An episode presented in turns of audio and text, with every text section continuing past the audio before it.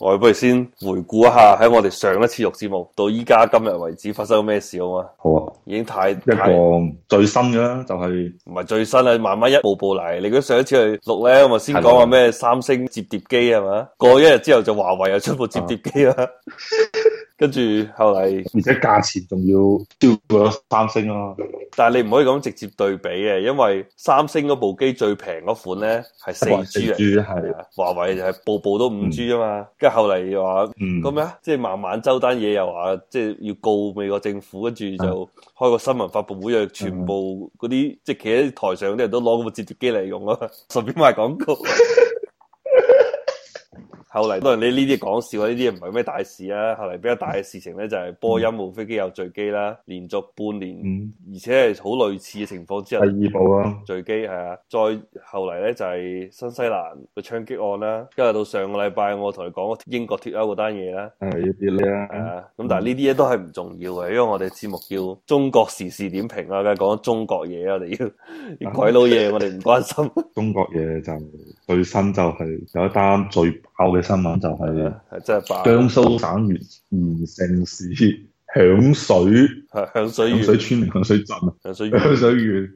誒大爆炸啦，係嘛？一爆爆咗十鳩幾公里，啲玻璃都俾震到碎晒。咁係證明咗玻璃質量差定係個爆炸威力勁？我覺得證明啲化工廠入邊啲料咧就好閪堅， 一爆佢爆咗十鳩幾公里都可以炸爛晒啲玻璃。呢個係一單啦，跟住啊，中國仲有冇咩最新嘅新聞啊？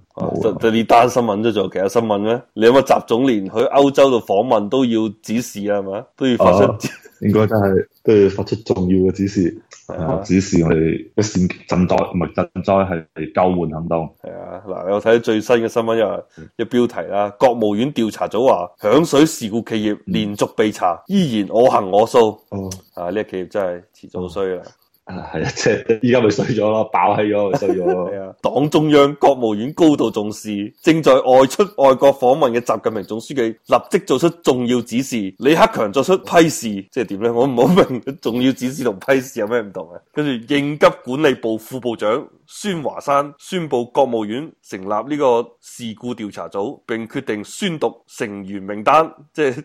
話俾你知，呢個事故調查組有啲咩人喺入邊？跟住調查組有關方面負責已經去參加會議，跟住就頭先我講噶啦，會議指出呢個違規企業我行我素喺工作嗯生產上，第一次唔係你你要話佢如何我行我素，因為咧我印象當中咧就係就冚家產咧就俾人罰鳩咗三次嘅，跟住咧三次罰佢錢咧就一次罰得多過一次嘅，咁我就唔知你有冇嗰啲數據，即係佢俾人罰鳩咗幾多錢？有啊，我咪之前嗯有個好詳盡嘅 list，我要揾翻要時間啦。但記得當中係唔係好多錢嘅？同佢講啊，呢啲咁嘅企業咧，嗯即係第一單咧，我大概記得個數字嘅。誒我記得十誒幾啊第一萬單咧啫就俾人嘛。罰咗，屌你乜第一單俾人罰閪咗十萬，就係亂七咁排污。後尾咧你係咪罰錢你唔閪改係咪先？好，你老母閪罰多你一劑，好似第二次咧就唔知隔咗幾耐，應該係一七年左右罰佢第二次，罰佢第二次咧就係罰咗成三五萬嘅，但係咧就係講呢啲跟。住第三中國啲嘢你唔可以作準嘅。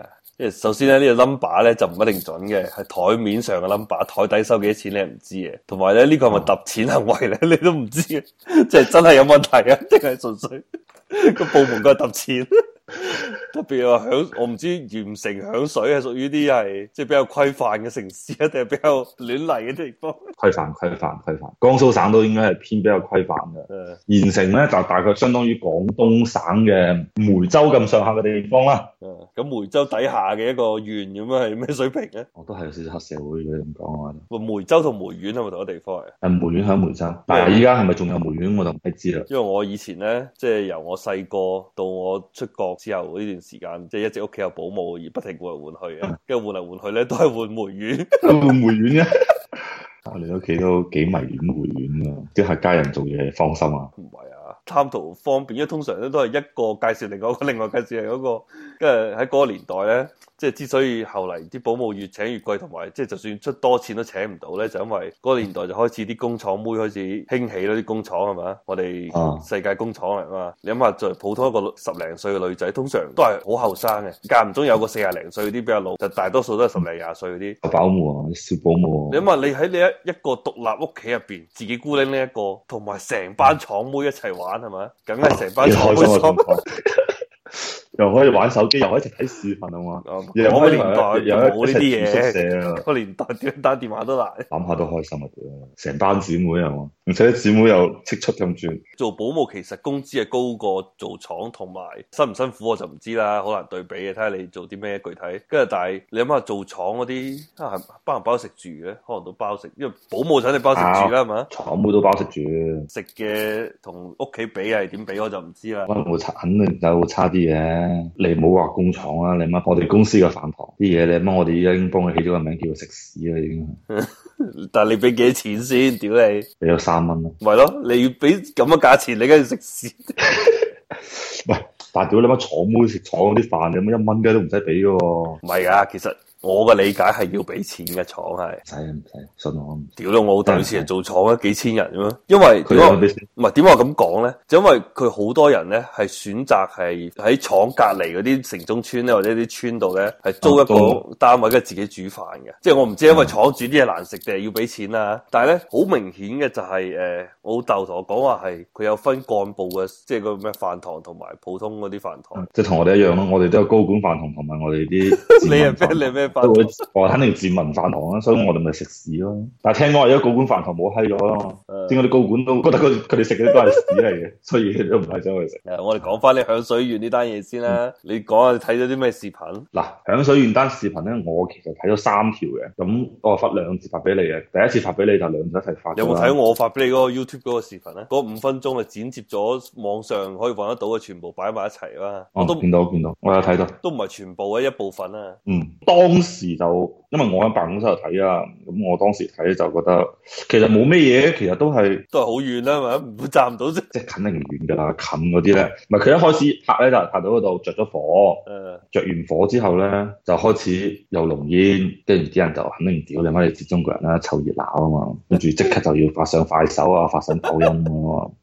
夜關注、夜轉發㗎嘛，跟住點知突然間嘣一聲啊嘛，就嚇親咗啲網絡拍攝手，佢哋都知道要要避嘅，但避還避都係要影，係嘛？跟住啲玻璃就碎咗啦。我第二次發俾你嗰段咧，就真係好閪遠咯，我見到已經係。但係咧，我早前咧，我發俾你嗰啲都都係近少少嘅，但就碎晒咯。跟住就有網民咧，即係下邊覆嗰度話：哇！屌你老母，即係連雲港市啊，嗯，即即係隔離縣㗎啦，已經係隔離市咧， 隔隔離離隔離市嘅縣。嗯 都俾佢爆親啦，係嘛？跟住就話我哋十五公里遠嘅地方，啲玻璃都俾炸到碎晒。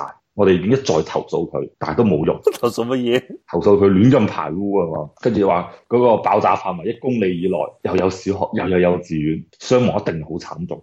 當然啦，最尾我哋啊，我哋佢話《人民日報》咪咁講喎。啊我睇《人民日報》講話，隔離嘅幼稚園嘅老師復述當時話，佢標題話一個都不能少喎、話點樣英勇救晒所有小朋友喎、哦啊，即係講到應該係一個都冇事喎、我即係一條絲都冇留咗喺嗰度，係一個嗰度一條絲都冇咧，你係咩意思咧？嚇，我唔知，一個都不能少喎。因為咧，一個都不能少咧，就我睇黑鷹墜落就成日睇到啊，left no one behind 啊嘛。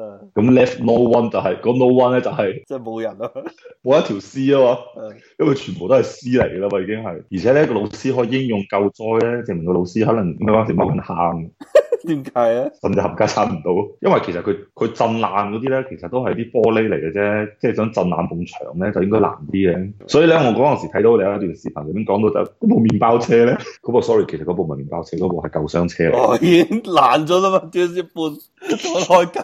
啊！我當時就反應到，哇！屌你老母，質量咁閪好， 一道門都可以透得開喎，乜咁先勁？個頭已經冇咗半，跟住咧，另外一個人咧就去影一部停咗喺路邊嘅麵包車啦。咁其實我覺得佢哋其實對死者唔係好咁尊重㗎啦，入邊好似係死咗兩個人啊！嗰部 車都，死咗至少死咗兩個啦。佢有冇話嗰個離爆炸現場幾公里啊？即係麵包車度， 嗰度應該係三五公里遠嘅地方，因為嗰 度，因為佢佢嗰時影到個火咧，啊就睇落係好閪近嘅，即係我翻去睇到就就好啊屌佢老母，唉隻傻閪！其實嗰時爆完之後就冇事㗎啦，因為我而家睇到你嘅新聞啦，啊幼稚園都唔係好傷啊，都同我哋之前十幾公里遠嘅地方差唔多啫，不過可能你衝擊波會勁好閪多咯。不過小朋友矮就應該冇問題，因為個頭唔會露出嚟啊嘛。係啊！我我估一公里以內應該多數都係凶多吉少啊！即係我唔知《人民日報》咁報出嚟，係咪《人民日報》？係係人民日報啊，嗯，合合股啊嘛，係啊，佢只係換咗名，但係其實都係《人民日報》，以後應該係合拍到括號《人民日報》。其實大家都知佢係邊個嚟嘅。即係我哋講翻呢件事咧，因為其實講真嗰句，即係自從習近平上台之後啦，都好少呢啲嘢啊。呢啲事少咗好閪多噶啦，即係公道啲講係嘛？即係一二年之後呢啲事情同埋零八年到一二年之間相比，真係係斷崖式嘅下降噶啦。嗯，係咩原因咧？所以即係我哋係不得不讚下共產黨咧，喺網絡輿論方面咧，真係控制得越嚟越唔係安全事故控制得好， 我以為喺安全生產方面控制得好，所以令到你啲工廠更加安全，唔會成日爆。即係呢啲大型爆炸性事件咧，就真係係封鎖得真係好好啦。但係今次咧，真係可能因為擺得太遠，咁遠都影到，冇辦法啦。啲唔係今次咧，點解會咁咧？我覺得就係因為共產黨冇跟上新型嘅社交媒體傳播方式。即係之前咧，我哋都係知道點樣控制微博、點樣控制微信啊嘛嗯。但係咧，抖音近一兩年以嚟咧，